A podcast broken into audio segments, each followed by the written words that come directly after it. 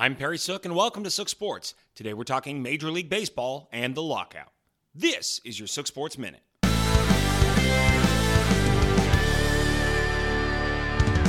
More Moneyball.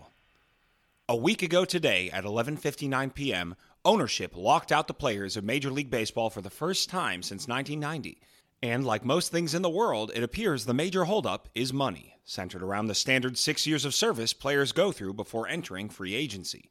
While baseball has no salary cap and the stars certainly get paid, second and especially third tier players feel like their prime during these 6 years is not being compensated fairly. Owners have also started a trend of delaying promotion from the minors to stall the starting of this service clock, pushing first free agency for some players past their 30th birthday. Add that to the growing popularity in tanking and analytics, keeping payroll down, and you have what appears to be an unfair environment for who, while not the stars of the sport, are still the most talented people in the world at what they do. While the lockout shows that good faith may have gone by the wayside and all team activities, trades, and free agencies are on hold, the thought of losing games and money on both sides should motivate an agreement to come before the end of spring training. This is your Sook Sports Minute.